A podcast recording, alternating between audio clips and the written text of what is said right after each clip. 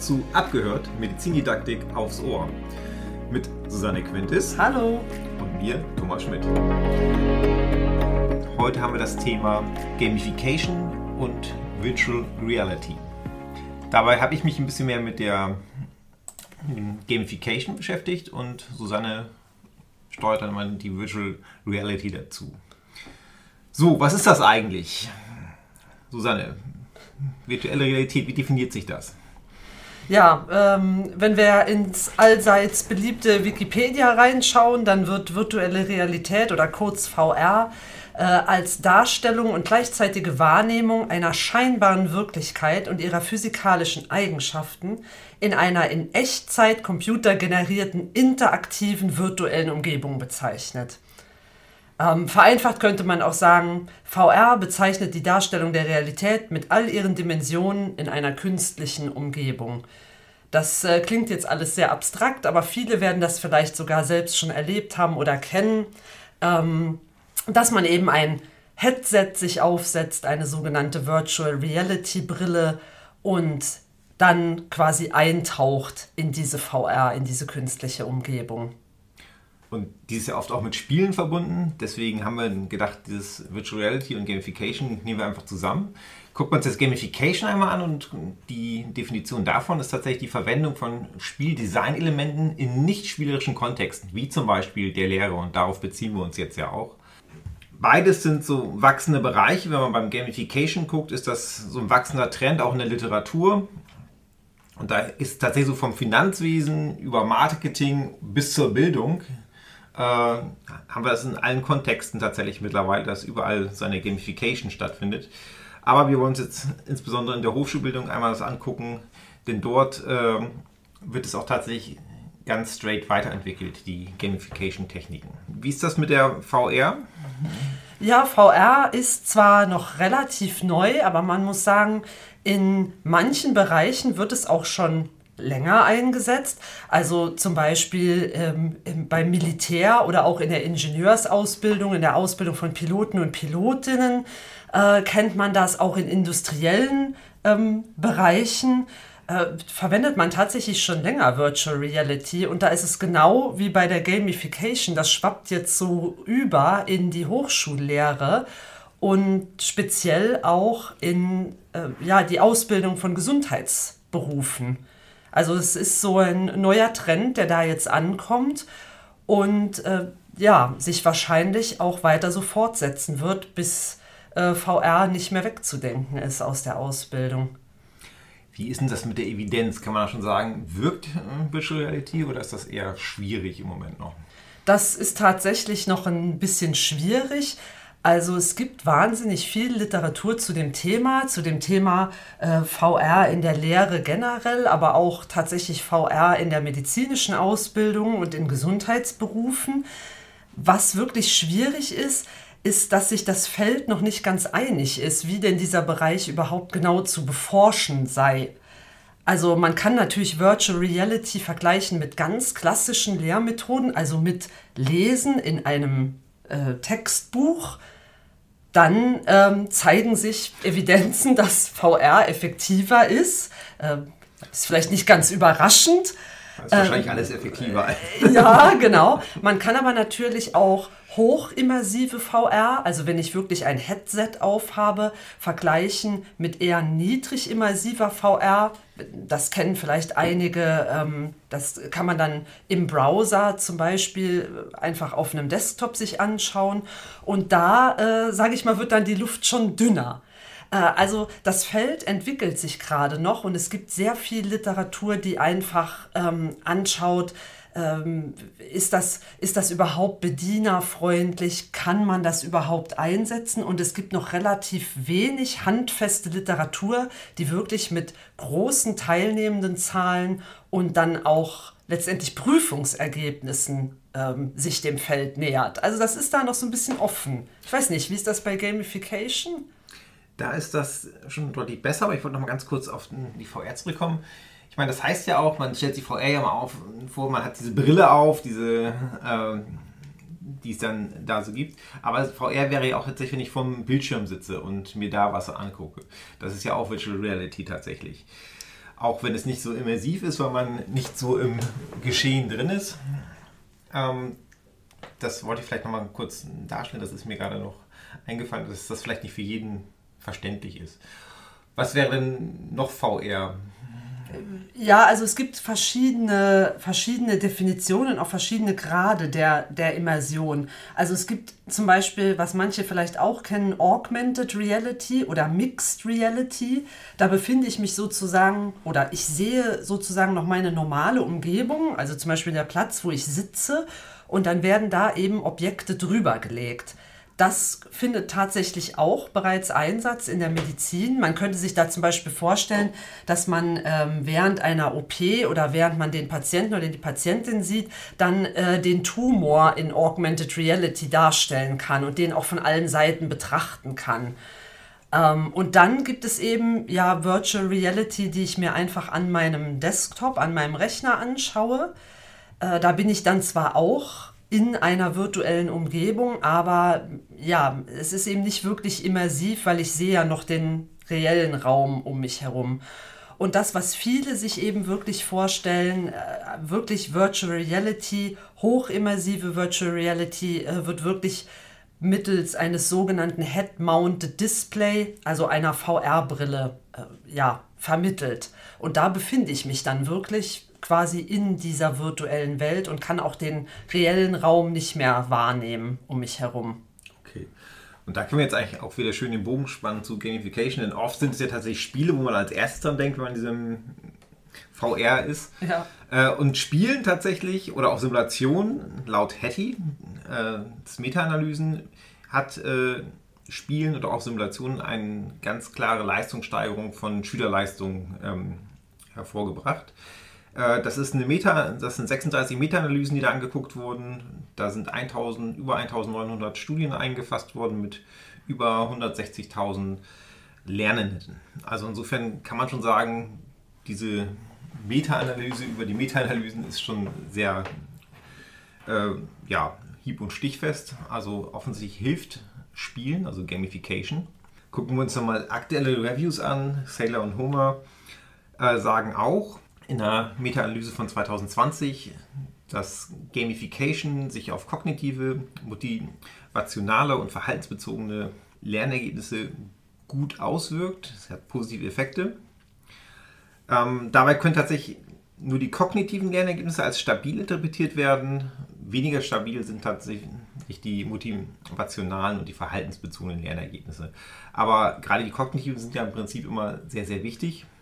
Insofern kann man schon sagen, ja, Gamification hat in jedem Fall einen sehr positiven Einfluss aufs Lernen und das sollte man nicht außer Acht lassen. Wenn man jetzt einmal guckt, was, wie kann man das überhaupt einbauen in den Unterricht, was, was sind eigentlich die Mechaniken dahinter, äh, was heißt das überhaupt, so Gamification in den Unterricht einbauen, was muss man da beachten?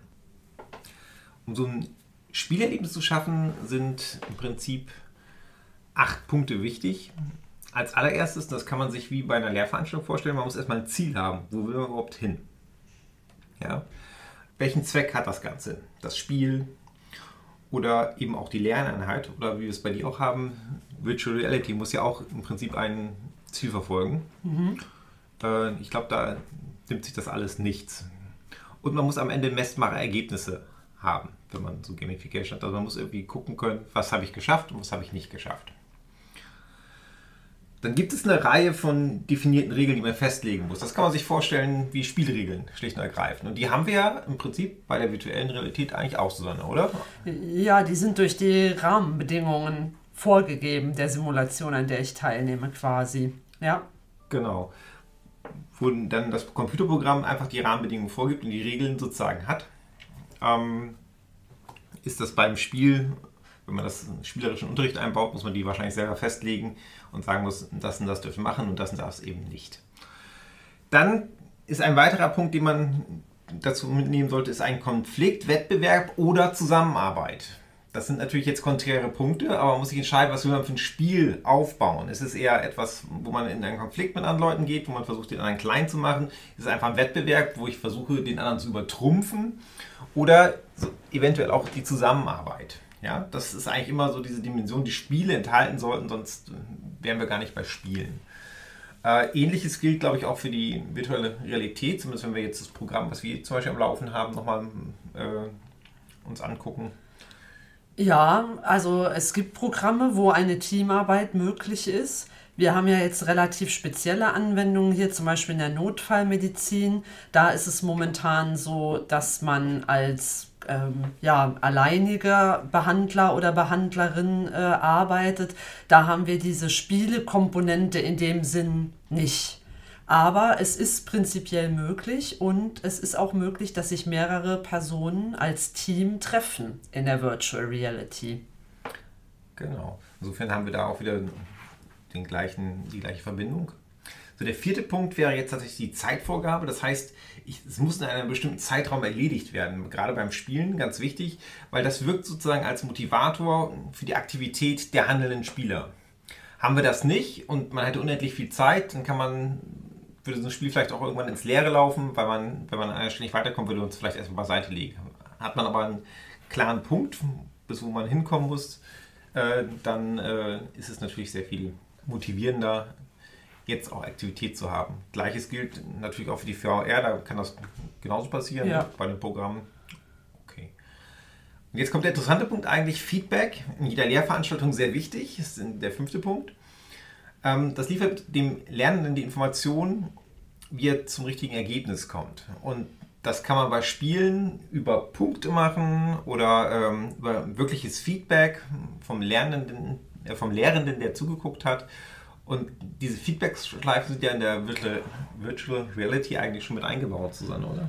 Ja, genau. Also in dem Programm, was wir nutzen, wo ich nachher vielleicht noch ein bisschen mehr drüber erzählen kann, da ähm, ist es so, dass man natürlich direktes Feedback erhält, weil ich in der Simulation eben einen Patienten oder eine Patientin behandle. Das heißt, ich sehe natürlich die Folgen meiner Behandlung, ich kann die physiologischen Werte ablesen, aber ich bekomme auch am Ende der Simulation äh, erstmal im Programm ein Feedback äh, wo eben mir genau gesagt wird, welche Schritte ich gut gemacht habe und wo ich mich weiter verbessern kann.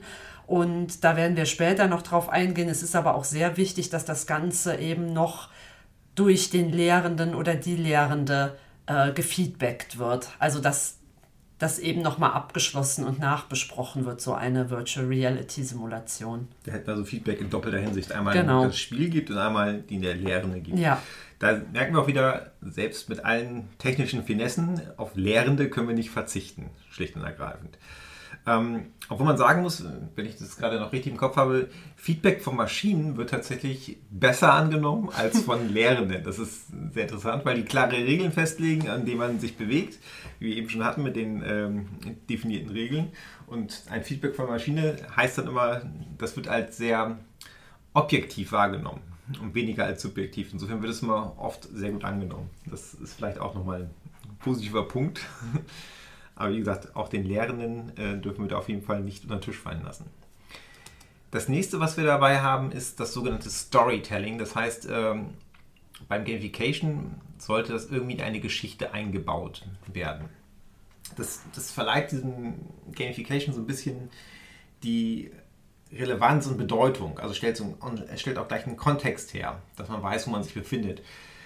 Das gleiche ist ja, das macht die Virtual Reality ja wahrscheinlich schon ganz automatisch, wenn wir jetzt von der Notaufnahme auf, ausgehen. Ja, genau. Also ich habe ja quasi ein Szenario, in das ich sozusagen eintauche und das gibt ja auch die Geschichte vor. Also ich kann mich in meiner Umgebung umschauen ähm, und sehe dann auch die Anforderungen, die an mich gestellt werden und äh, es wird relativ schnell klar, äh, was ich machen muss oder was die Geschichte ist, in der ich mich gerade befinde. Genau. Und das ist ja in Lehrveranstaltung auch so, Relevanz sollte man herstellen. Also wenn man keine Relevanz hat in einer Lehrveranstaltung, wenn man das nicht gleich hervorstellt, warum sollte ich das jetzt lernen, warum sollte ich das jetzt tun, äh, wird man auch sehr schnell Zuhörer und Lernende verlieren, schlicht und ergreifend. Gut, ich gehe mal nochmal weiter. Der nächste Punkt ist, wie gesagt, acht Punkte. Sieben wäre jetzt diese Interessenskurve. Das ist, glaube ich, das Schwierigste, was man ähm, beim Gamification hat. Dieser, diese Abfolge von Ereignissen, die passieren muss, damit dieses Interesse weiterhin oben bleibt und die Leute am Ball bleiben sozusagen und das Interesse der Spieler aufrechterhalten. Und ich glaube, da sind wir bei der virtuellen Realität, äh, geht das sehr, sehr gut, weil wenn man überlegt, Computerspiele so werden ja zu Millionen gespielt Und äh, auch wenn wir jetzt das vielleicht nicht als Computerspiel dort haben, aber bei einigen, bei dem Programm ist es ja auch häufig so, dass das schon sehr gut integriert ist. Ja, und man muss sagen, ähm, die Anwendungen, die jetzt im medizinischen Bereich verwendet werden, die haben auch einen relativ kurzen äh, Zeitrahmen. Also das ist im Normalfall auch nicht was, wo ich immer äh, lange äh, dann dabei bleiben muss, sondern es sind eben meistens simulierte Fälle, die dann auch relativ zeitnah abgeschlossen sind. Also das ist das Interesse während dieses Intervalls aufrechtzuerhalten, ist relativ einfach. Okay. Ja, und abschließend tatsächlich, äh, und das gilt wieder für beide, für Gamification wie für Virtual Reality, und aber nicht für Lehrveranstaltungen tatsächlich, ähm, das ist Replay. Also man kann sowas ja nochmal spielen. Äh, das bei der Lehrveranstaltung, wenn sie vielleicht aufgenommen wurde, kann man sie sich nochmal angucken, eine Vorlesung, aber das, das geht halt nicht. Also es gibt aber einem sozusagen die Erlaubnis zu scheitern und es einfach nochmal zu probieren. Und das ist auch ein wesentlicher Punkt beim Gamification, ich glaube auch bei den VR-Anwendungen. Man äh, kann gucken, okay, ich habe jetzt irgendwas falsch gemacht und es ist auch völlig erlaubt, hier Fehler zu machen. Man soll auch gerne Fehler machen, daraus lernt man dann und man kann es dann neu probieren und kann dann wieder ähm, vielleicht diesmal nicht scheitern, sondern einfach diesmal Erfolg haben. Oder man scheitert erneut und probiert es dann halt nochmal. Ja, ja, das ist äh, bei den VR-Anwendungen in der Medizin natürlich ein sehr wichtiger Punkt, weil gerade bei uns hier sprechen wir ja von Notfallszenarien, die da simuliert werden. Und das ist natürlich was, was ich in der Klinik im Alltag nicht ähm, in unlimitierter Zahl äh, mir anschauen kann und auch nicht in unlimitierter Zahl behandeln kann. Also ich habe nicht äh, hintereinander zehn Herzinfarktpatienten oder Patientinnen, aber ich kann eben die entsprechende Simulation häufig wiederholen und dadurch natürlich auch Abläufe festigen. Abläufe und Prozesse, die ich unter Zeitdruck abrufen können muss. Das ist eben genau ein typisches Lernziel, was man gut erreichen kann mit VR. Wenn wir zum Abschließen sagen, wir haben jetzt ja die ersten sieben Punkte, was wir Ziele, definierte Regeln, Wettbewerb, Zeitvorgabe, Feedback, Storytelling und Interessenskurve das sind ja alles äh, so Sachen, die auch in der Lehrveranstaltung sind, auch für beide gelten. Wichtig ist jetzt tatsächlich auch Punkt 8, finde ich, dieses Replay, dass man das immer wieder spielen kann. Ähm, das gibt diesem Gamification nochmal so einen kleinen Tick und auch dem VR sozusagen, dass man da nochmal äh, drüber nachdenken sollte, das vielleicht auch mal in seinen Unterricht einzubauen. Ähm, oder was ganz Neues zu entwickeln. Chang und Pan von 2023 haben doch äh, eine Studie rausgebracht, wo sie nochmal herausgearbeitet haben, was sollte man auf jeden Fall beachten? Und da haben sie einmal geschrieben, dass das Fertigkeitsniveau der Nutzer dem Niveau entsprechen soll, auf dem sie sich befinden, oder dieses leicht übersteigen. Ist zu schwer, äh, kann es gut sein, dass das äh, eine Frustrationserfahrung wird und die Leute sagen, nee, äh, mache ich nicht mehr mit, habe ich keine Lust. Um dieser Frustrationserfahrung vorzubeugen, geben sie auch den Tipp, dass man das möglichst in Gruppen machen sollte. Äh, und diese Gruppen helfen, das dann zu diskutieren. Dann ist die Frustrationserfahrung wohl deutlich geringer. Und ganz wichtig, was Sie auch sagen, was wir eben ja auch schon angesprochen haben, der Ausbilder oder der Lehrende soll mit der Gruppe jederzeit kommunizieren und soll auch gucken, wie sind sie im Lernfortschritt vorangekommen. Sonst hilft das alles gar nichts. Und am Ende, wie immer, die Reflexion der Lernenden über das, was sie jetzt gerade erlebt haben, ist auch wichtig, damit es sich auch festigt. Ja, ich habe noch einmal geguckt. Du hattest ja gerade schon die VR-Anwendung in der Medizin erwähnt. Ich habe auch noch mal geguckt, mhm. was gibt es denn so für Gamification-Anwendungen in der Medizin? Was haben wir denn da für Paper gehabt? Da gab es so ein, zwei, die ich ganz kurz erwähnen wollte.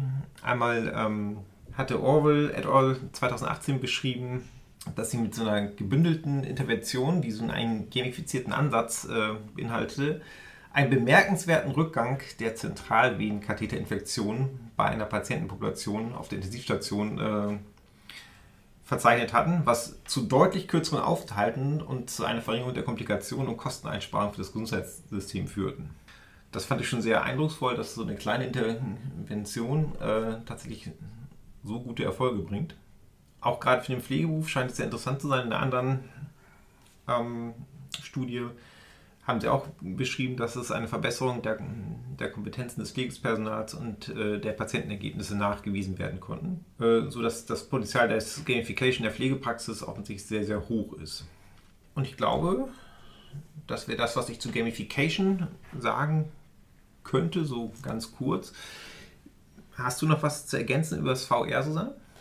Ja, ich glaube, bei VR ist es, ähm, wie auch für die Gamification, wichtig, dass man im Hinterkopf behält, gerade VR wird ja eben als so eine tolle neue Technik angesehen und die Brillen sehen natürlich toll aus, dass man eben im Hinterkopf behält, dass es sich hierbei auch nur um ein Medium handelt mit dem man eben Wissen vermitteln kann. Also man, man sollte VR eben nicht überall einsetzen oder man kann es nicht überall einsetzen, sondern man muss genau wie bei der Planung jeder anderen Lehrveranstaltung eben von den Lernzielen ausgehen, sich überlegen, was möchte ich vermitteln und dann nachdenken, kann ich diese Kompetenz überhaupt mittels VR den Studierenden näher bringen.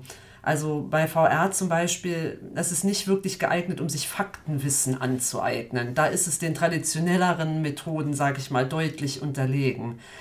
Aber es hat eben diese Vorteile, dass es sehr immersiv ist, dass man, ähm, also im Englischen bezeichnet das als Agency, dass man eine Handlungsfähigkeit hat, wenn man sich in dieser Umgebung befindet und eine äh, starke Präsenz, die einen eben vergessen lässt, dass es eine virtuelle Umgebung ist. Und diese besonderen Eigenschaften von VR, die kann man eben nutzen, um solche Dinge wie ähm, Prozesse, standardisierte Prozesse unter Zeitdruck abzurufen oder auch ähm, klinische Entscheidungen zu treffen. Das, das kann man dadurch lernen, weil man es auch wiederholen kann, wie wir vorher schon gesagt haben, immer wieder. Es ist ja auch so, dass äh, Emotionen beim Lernen helfen. Ja. Und die hat man da offensichtlich eher mal, also dass man sich, weil man sich sehr, sehr gut reinfühlen kann. Genau, weil man eben ja auch virtuelle Patienten und Patientinnen hat, ähnlich wie das jetzt ist, wenn man ähm, mit SimulationspatientInnen ähm, äh, trainiert sozusagen, nur dass das dann äh, eben im virtuellen Raum stattfindet und das ruft natürlich Emotionen äh, hervor und das hilft beim Lernen. Also ja, wenn wir jetzt uns mal anschauen, wo so, wo sich die Wissenschaft so hinbewegt zum Thema VR, dann versucht man eben momentan diese Methode irgendwie einzuordnen, also in, in lerntheoretische Netzwerke sozusagen. Und dahin geht eben momentan die Forschung. Wie kann man überhaupt den Erfolg oder eben Misserfolg dieser Methode messen? Was sind da überhaupt passende Forschungsmethoden? Da bewegt sich gerade ganz ganz viel. Und eben immer mehr Universitäten setzen VR ein mit immer größeren teilnehmenden Gruppen, sodass man dann auch wirklich belastbare Daten generiert, indem man sich zum Beispiel Examensergebnisse am Ende wirklich anschaut, als sozusagen Hard Data und ja, Erfolgskontrolle. Gut, und dann sind wir jetzt tatsächlich erstmal am Ende unseres kleinen Überblicks. Ich will eben zusammenfassen, beides, Gamification und auch Virtuality, scheint beim Lernen zu helfen. Beim Gamification ist es schon klar herausgearbeitet. Äh, beim Virtuality wird es wahrscheinlich noch ein bisschen dauern, bis wir wirklich handfeste Ergebnisse haben. Es sieht alles danach aus, als auch wenn die Methoden wirksam sind, zumal sie ja ganz oft in dieses Gamification mit reingehen. Insofern äh, haben wir dann da beides drin. Und das Emotionen beim Lernen helfen hatten wir gerade eben auch schon herausgearbeitet. Insofern Falls Sie Interesse haben, das bei sich mal auszuprobieren, können Sie uns gerne kontaktieren. Wir haben VR-Brillen da. Wir haben auch eventuell, können wir mit Ideen einbringen, wenn Sie sagen wollen, ich möchte Gamification-Elemente in meinen Unterricht mit einbauen. Ähm, ansonsten würde ich den Podcast jetzt erstmal schließen und mich freuen bis zum nächsten Mal. Wir haben im Anschluss dieses Podcasts noch zwei Projekte, die wir jetzt mit betreut haben, aufgenommen, aber wir dachten, es wird sonst zu lang. Ähm, so können Sie sich die einzelnen anhören. Das ist einmal der Escape Room der Neurologie als Gamification-Beispiel und einmal das Step VR der Notaufnahme. Ja, die entsprechende Audiodatei finden Sie direkt unter diesem Podcast zum sofort weiterhören und ansonsten verabschieden wir uns bis hoffentlich zum nächsten Mal. Tschüss. Tschüss.